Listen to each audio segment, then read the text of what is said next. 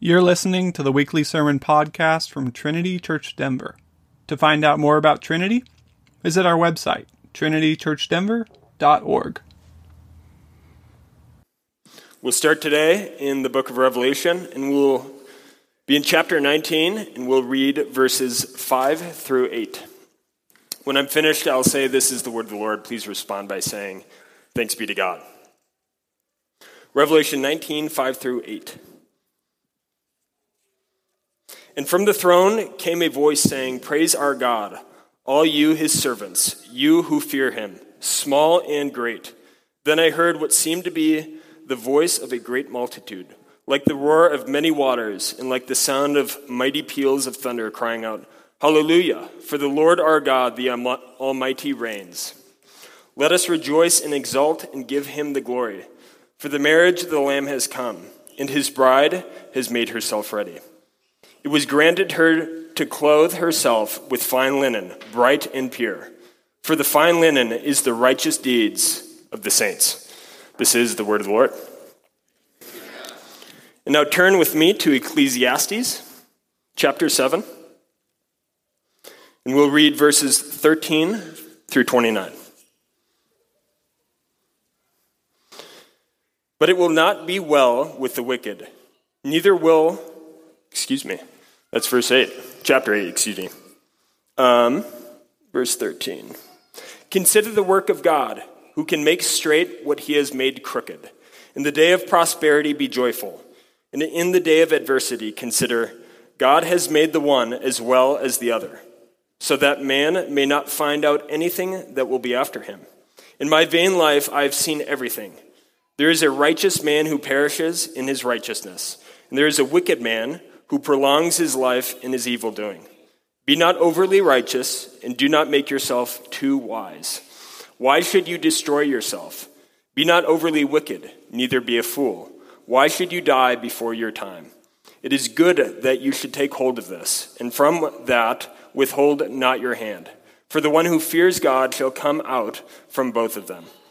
Wisdom gives strength to the wise man, more than ten rulers who are in the city. Surely there is not a righteous man on earth who does good and never sins. Do not take to heart all the things that people say, lest you hear your servant cursing you. Your heart knows that many times you yourself have cursed others. All this I have tested by wisdom. I said, I will be wise, but it was far from me. That which has been is far off and deep, very deep. Who can find it out? I turn my heart to know and to search out and to seek wisdom in the scheme of things and to know the wickedness of folly and the foolishness that is madness. And I find something more bitter than death the woman whose heart is snares and nets and whose hands are fetters. He who pleases God escapes her, but the sinner is taken by her. Behold, this is what I found, says the preacher, while adding one thing to another to find the scheme of things which my soul has sought repeatedly, but I have not found. One man among a thousand I found, but a woman among all these I have not found. See, this alone I found, that God made man upright, but they have sought out many schemes. This is the word of the Lord.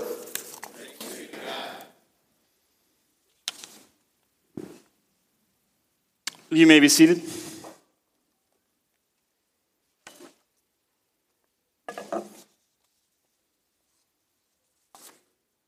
Pray with me? God, this morning we come to yet another text that can cause us trouble, that can be sobering to us. And yet, Lord, I pray more than anything else that as we look at your word, we would come to love it. We'd come to love more of how you've made this world. We come to delight in in you at all times. And Lord, I pray uh, that this word would be clear to us. Pray that you would uh, point us to your Son again this morning in the book of Ecclesiastes. In your name, amen. So last week I was uh, doing some road biking with one of my brother in laws. And I don't know if any of you have been keeping up with the Tour, Tour de France, uh, but it was much like that. We were on a group ride, my first group ride, with a large group of cyclists, about 35 cyclists, and I was learning about the Peloton. If you don't know what a Peloton is, Peloton is when there's a large group of riders together. And if you sit in the back of that Peloton, you get a nice draft to where you can, along the coast, say California, like I was, you can basically not have to pedal because the Peloton's pulling you along with it. You're not getting the wind in your face. People in the front are doing all the work for you. This was a delightful thing in my eyes. Uh, and I was just learning about it, discovering it. It's very new to me. And then we get about halfway on this exceedingly long ride that I was not prepared for. And my brother in law, Caleb, gets a flat. And we don't have the materials needed for fixing that flat on our own. And there goes the Peloton. And we were stuck in a town by ourselves without what we needed. Eventually, we got flat, flat fixed. Someone came along and helped us. And then we were, we were riding, but the riding was much harder. And I found myself saying, like verse 10, why were the former days better than these? It's very hard riding. It's not very happy about it. I was reflecting on this text out of preparation, and I had to push myself past that thought and learn this in a very personal way. And so far in the book of Ecclesiastes, what we've been doing is we have been looking at different ways in which Solomon wants our eyes to be open. There's a, a seeming lack of pattern to when there's a time for mourning, when there's a time for dancing, when there's a time to be joyful, and in this text, when there's a time to consider. And it can be quite sobering. So within the vapor, Solomon wants us to see something else today about our trouble. There are glories in life and there are enjoyments, but they are temporal. There's a pattern, but it is not a pattern that we, from our creaturely perspective, might be able to follow. We need to learn the right conclusions that Solomon's laying out before us today, and there are right conclusions. Some, if, if you're here today and you're not a Christian, you might find yourself throwing up your hands and saying, Why not do a little wickedness and a little righteousness? Not too much, just enough of each. But that's not what Solomon is saying at all. Um, Solomon is actually drawing us say something, something about um, how we're to live in this world. So when you find yourself in adversity, the question will be how and not why. How do I live? Not why is this happening to me? We'll get there. Um, this world, we love our comforts. We love to stay comfortable. And this word that we have from Solomon today might be a lot like if those in our in the big tech world, all these large companies started to put ashes on their logos and say, Our employees need to repent. We have been a proud people, and it's actually good for us to be in adversity. There's something we actually need to consider. We need to sit in that. We shouldn't celebrate Prime Day coming up this week. We should actually get less stuff. We should give things away because all is vanity, just like Solomon's vain life. That's what Solomon, that's kind of a gist of what Solomon is saying. Now, obviously, our world doesn't do that, but that's what Solomon is trying to draw our eyes to consider today. So, what do you do when trouble comes? When, when trouble hits and you actually begin to see your own heart more truly for how it actually is, how you're actually responding. There's crookedness in your life and mine, there's grief, there's death. What Solomon is trying to teach us is how to enter God's crooked scenes, the scenes that He has placed in the play. How do you respond to that? There's a man in his own folly, in his own madness, who stays focused on being overly righteous or overly wicked. And the most interesting characters and what Solomon is seeking to point those after him toward is that there's actually a way to be honest characters in this world. And that is what's to be pursued to have your eyes open in this world and not clenched shut. So, this morning, I would call us to consider that we're to be characters who tell the story God has for us, the one He's given to us, the one He's, he's placed us, He's just tossed us in the middle of the stage and said, Do your part. And to take joy in those high points and to consider this God, who He is, what He's like, who He asks us to be in the low points. And so we're going to open first, we're going to, we're going to look at observing the nature of man. So would you, if you've opened, if you've closed your Bibles, would you open them again? Look with me at verse 29. See, this alone I found that God made man upright, but they have sought out many schemes. So there's a holy God, God who is Throughout Ecclesiastes, we see him as present, we see him as sovereign, who's all powerful over everything that happens, that he made us for good. And then you also notice there that man has sought out many schemes. So, what is this scheming? Plotting ways plotting ways in which we ourselves can try to straighten what God has made crooked. Let me elaborate on that in just a moment. But first, what I want you to see in that, when there's all of man has sought out many schemes, Solomon says just before that in verse 28 that there's only one man in a thousand that he's seen who are wise. It's not very many. Amidst all of our scheming, one man in a thousand. So, man, what they do is we, man, in their own scheme, seeks to destroy themselves. We're going to look at that in verses 15 to 17. We destroy ourselves rather than living our lives, recognizing that we live our lives before God and, and responding in kind. So read with me now in verses 15 to 17.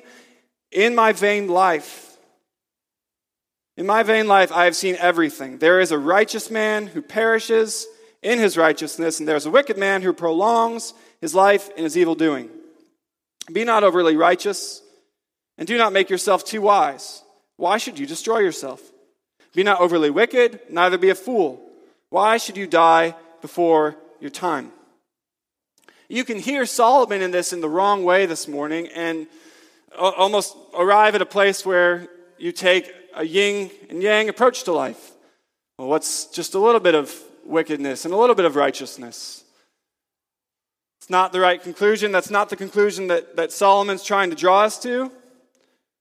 No, he's explaining how men, both in their righteousness and in their wickedness, fall on their faces, how they perish, how they might prolong their life just a little bit, but ultimately they're destroying themselves. So Scripture doesn't contradict Scripture, and this morning we, we, need to, we need to learn okay, what is it that this means? If elsewhere we know we're to be a holy people, we're actually to live in ways that are pure before God. So, what does he mean by not perishing in our own righteousness?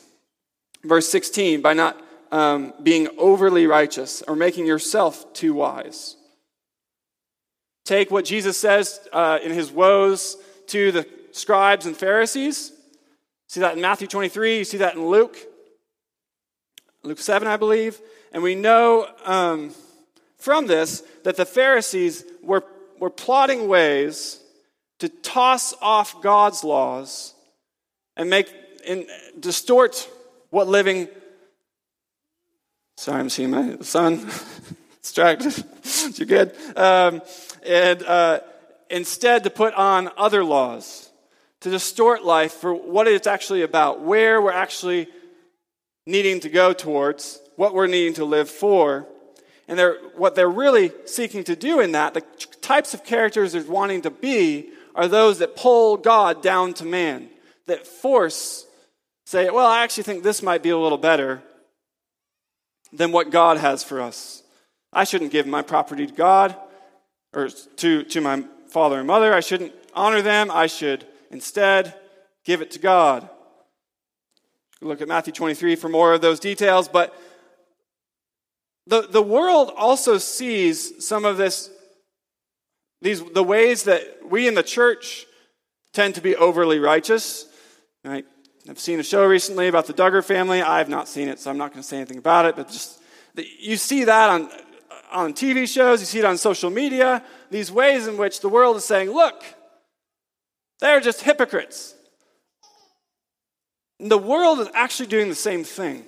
So no one, it's, it's not just only talking about the religious that find themselves in synagogues or in churches.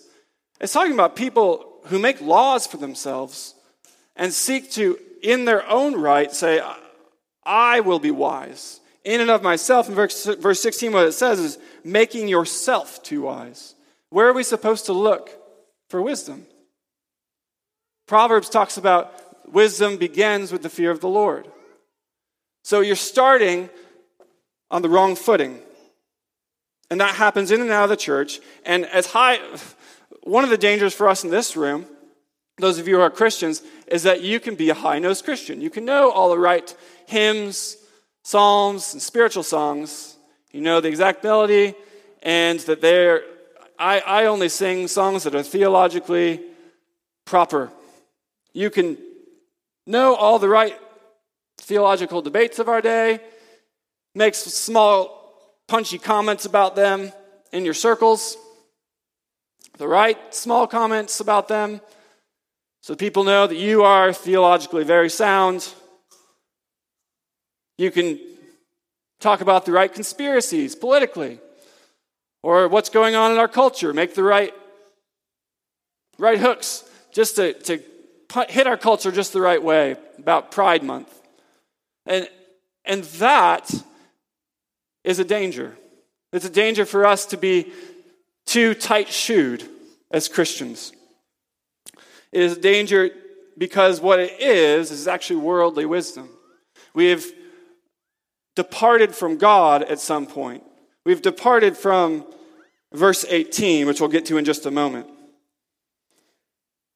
So much of the surrounding context points to, in, in chapter 7, it talks about those who are arrogant, those who, who don't want to be rebuked, they don't want to be um, in, in a funeral home, they'd rather be in the joyful places.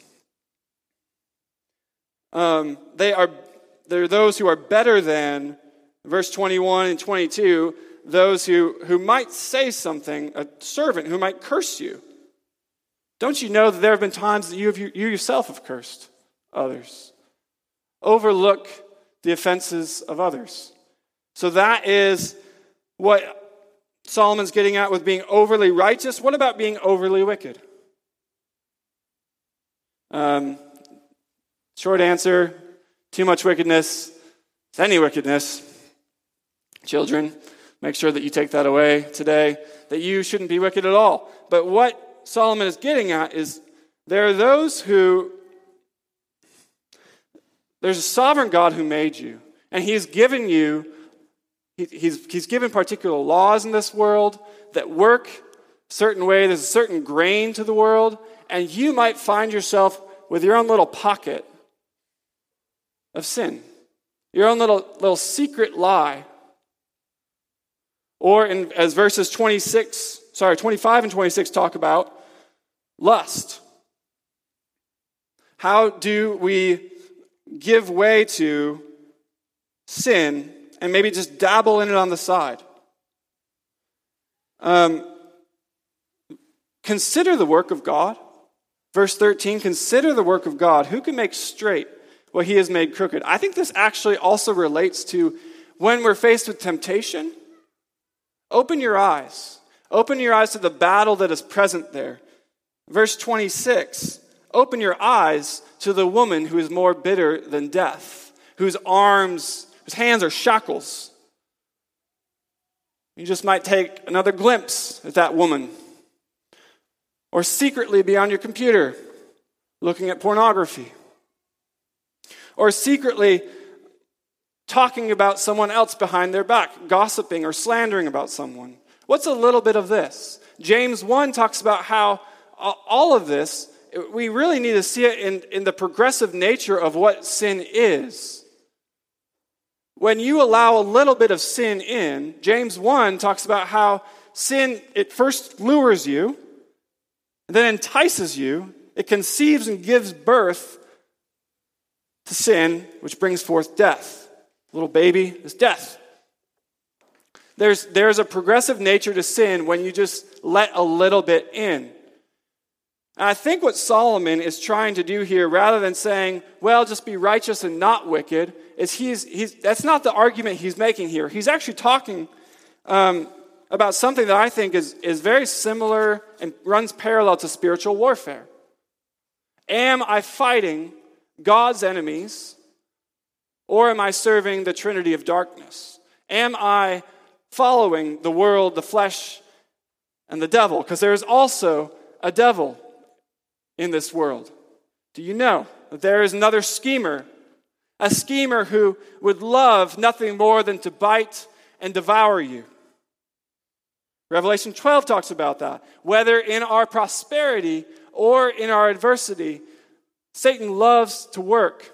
And he doesn't just do it at the really hard moments or the really the best moments. It's, Satan works in smart, mundane ways to try to distract you from what? What does he try to distract us from?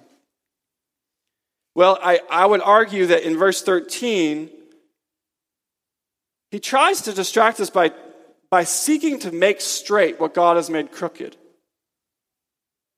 Seeking to say, well, I, I don't quite like this uncomfortable thing that God has put me in, or I don't quite like this, this tendency that God has put in me or this particular relationship I'm in. I, I don't like being in this marriage. And so instead of trying to deal with it honestly before God, we deal with it in our own ways. We try to be overly wise. We try to just dabble in wickedness, deal with the stress of it. But spiritual warfare is something that when, when you put on the armor of God, as the New Testament talks about several times, you, this is something we do in the offensive. It's not just a passive defensive thing when things come along. We actually have to deal with, amidst our physical realities, the cosmic realities, the reality of there being, I either am a character who's going to live my life in submission to God, in fear of Him, or I'm going to ignore Him. I'm going to try to cover it with my own little laws or my own pleasures. So, faced with our own typical sin patterns, this is a call to fight the way you, you might most naturally respond in your own scheming. A Christ like stature on this stage, he's not going to just scheme. He's going to fight the sin in his own heart, the flesh, the world, and the devil. And so, what is the response? If, if we are in spiritual warfare and we're to know that we, above all else, need to do something, what is Solomon calling us to? Look with me at verse 18. It is good that we should take hold of this. It's good that we should take hold of not being overly wicked, not being overly righteous or wise. It's good that we should take hold of this, and from that withhold not your hand, for the one who fears God shall come out from both of them. It's good. Um, I was reflecting on this this week, it's, it's actually really good that there are certain things in our lives that are a mystery to us. That I, I, would, re- I would love to draw a conclusion about why has God made this this way? Why, why has He made this crooked? You ask lots of why questions. In counseling, especially when we're talking about when I talk with people about grief, one of the main questions that come up comes up is why? Why is this happening? What, what caused this? It's actually really good that God conceals certain things from our own understanding because what it does is rather than then being able to attach ourselves to some sovereign perspective of understanding why everything happens in our own lives, and then what we would, what we would do with that is we would scheme and say, well, I'm, I'm going to make these laws around it so it doesn't happen again, or I stay comfortable. But what God wants more than anything is that we would be tethered to Him, that I would actually bind myself to Him. Jesus talks about this in Luke 6. He says, We um, are to seek first the kingdom of God and His righteousness. In all times, cling to Him so seek first Christ. And all your other needs, what does it say about that? All your other needs will be provided for you. The wonderful mystery of binding our lives to this Lord is that in Christ we have the most important answers. And then we are given a lot. A space, lot. Uh, a lot to deal with in our own lives, a story in which we are to live as God-fearers, as those who bind ourselves to Him and speak our lines in such a way that honors Him, that at times trembles before Him, and loves Him. This God, His counsels, they're puzzling to us. They are higher, uh, His ways are higher than heaven. What Solomon is saying here is there's, there's things that I just, in my own wisdom, verse 23, when he attempts to be wise at understanding the nature of things that happen to us, he says, It was far from me. He says, I will be wise, but it was far from me. So with Solomon, we're to consider, consider the work of God. And that word consider, another way to translate that would be see, open your eyes, look. What are the ways that you like to handle your adversity when it comes? God has made it. Verse 14 says, God has made the one as well as the other. He's made our adversity.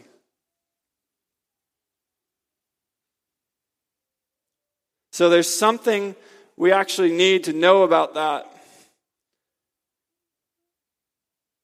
Something we're to learn in, in saying it's, it's not just enough to mourn. We're, we're not trying to, to become people who just love when suffering happens and, and to relish in it.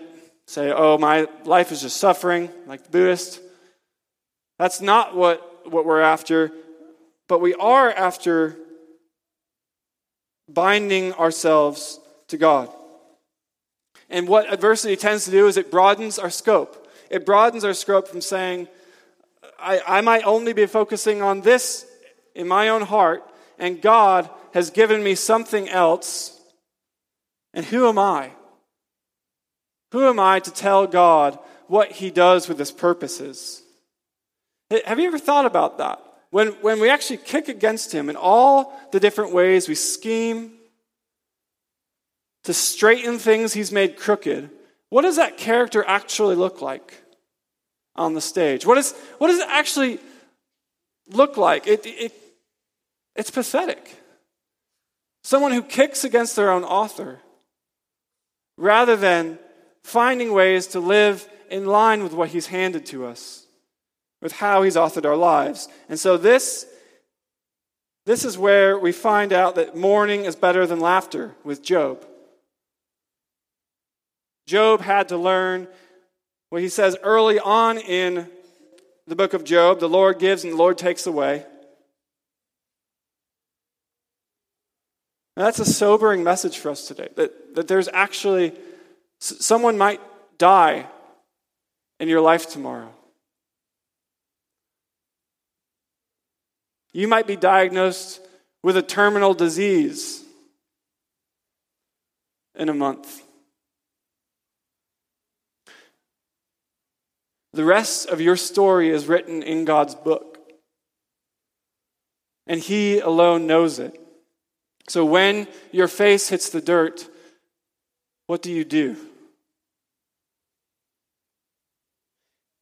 Solomon seems to echo here what, what David talks about in one of the Psalms, where he says it's better to be, to be a doorkeeper for a day in God's courts than to spend a thousand elsewhere. Where else would we go than to the living God? We were made to be near this God. So, do you draw near to Him in prayer? Do you sing amidst your adversity? Or do you say, I, I don't quite like that? Look to the life of Jesus. How did He live? amidst adversity? How did he live when there were schemers all around him plotting to kill him? Jesus spoke in response to his Father's will. He spoke and he acted in line with his Father's will. He said it was good.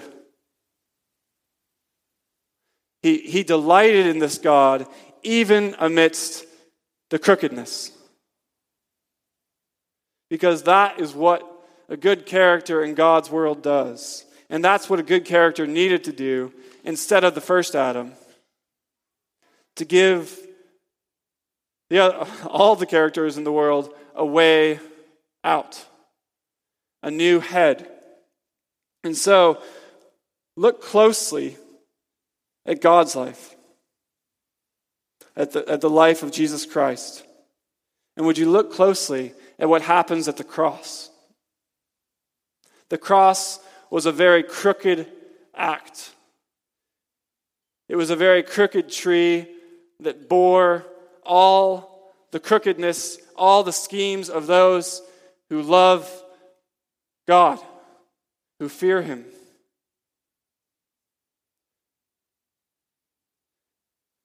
Verse 26, at the end of that, where it talks about the lustful woman says, He who pleases God escapes her, but the sinner is taken by her. We have all been taken by our own lusts, by our own schemes, but this God has had one, one man who pleased him, and that is his son, Jesus Christ. And he came, he lived the life we couldn't live in our own schemes. He died the death we deserve to die, and he bore our sins. He bore the wrath of God that we might be schemers made renewed. And you look at that cross, you can look at that cross as a non Christian, you can say that's pathetic. Or you can see it as a Christian, you can say that is how my heart was made straight. That is how he renewed me. And you can take joy in that today.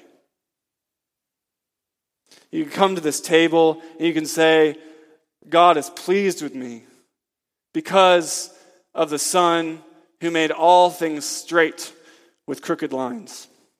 And he did that in his own life, in the incarnation, who, did, who does that by the Spirit in our lives.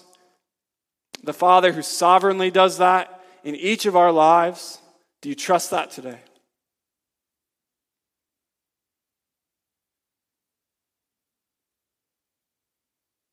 So we always have to return to this gospel with gratitude. I am a sinner. And just so that we don't lose sight of what, what righteousness we are called to, I want to end with 1 John 2 28 and 29, where John says it best. It says, Now, little children, abide in him so that when he appears, we may have confidence and not shrink back. And not shrink from him, from him in shame at his coming. If you know that he is righteous, you may be sure that everyone who practices righteousness has been born of him. So, in the last analysis, with adversity tends to draw us to the end. It draws us to considering where our life is heading towards. And our lives are heading towards a last analysis. So, in the times when you so badly wish that this season would be over, or if you could just be in those former days, seek God. Seek Him and cling to Him. Tether yourself to Him. Determined to live on the offense and killing your own pride. As, a, as the culture crumbles around you, weep. Realize that that's actually a really good place to be in. That there's something that's good there for us to learn when we are tethered to God. And weep for those who are not. Weep for the neighbor who lives on in being overly righteous and saying all the right things for their friends and, and doing just a little wickedness here, saying it's, it's fine, forgetting that their life is lived on a stage under God. And one of the things, uh, this book, Soldier of the Great War, I thought of the main protagonist in that book. His name's uh, Alessandro Giuliani. He's Italian, going into the First World War, and he, he's a professor of aesthetics, which is an interesting thing to see how that plays out throughout the book. Because what he does as, as a professor of aesthetics in war, in tragedy, in hilarity, he sees all the beauty of it. And as Christians who know all the answers necessary in Christ, we're called to see the beauty in everything. And we can see the beauty in tragedy, we can see the beauty of God in immense suffering, in being rebuked, in being found as arrogant and not taking yourself too seriously when you discover that. But actually saying, I fear God. And, and because of that, I am going to work to tell my story in such a way that reflects the fear of the living God, that reflects life lived under Him, that tells a story that's actually about God and how He has worked wonders in my life, how he has worked goodness in crookedness. So, kids or teens, I, I plead that you'd see this this morning, particularly verse 13 and 14, where it talks about there actually being things in your life at some point that are going to be really hard. They're going to feel really just messed up and crooked. And, and where is God in my life when that is happening? God is near. In Ecclesiastes, over and over and over again, what it is pointing us to is seeing his nearness and his sovereignty. That he has not left us to ourselves. Remember that this morning. And to those of us who are overly righteous, who struggle with that, um, stop trying to intellectually win the day. Actually, there's, there's something far better for us when we rest in God. And that's, that's the beauty of Sundays, of coming to a Sabbath every week in which we're to rest in God and what He gives to us. It's a wonderful weekly reminder to rest from your labors and turn to Him, whether you're in a time of prosperity that is joyful, which you really should enjoy. You don't need to seek out suffering. or if you're in a time of adversity. And we need to take a really close look at what God must be like there. Pray to Him, draw near to Him. And the way we draw near to Him this morning is at this table it's in feasting. It's remembering that at the last analysis, we're actually by the body and blood of Jesus Christ. We're bound to God. So, would you take joy in that this morning as we take communion together? Would you pray with me?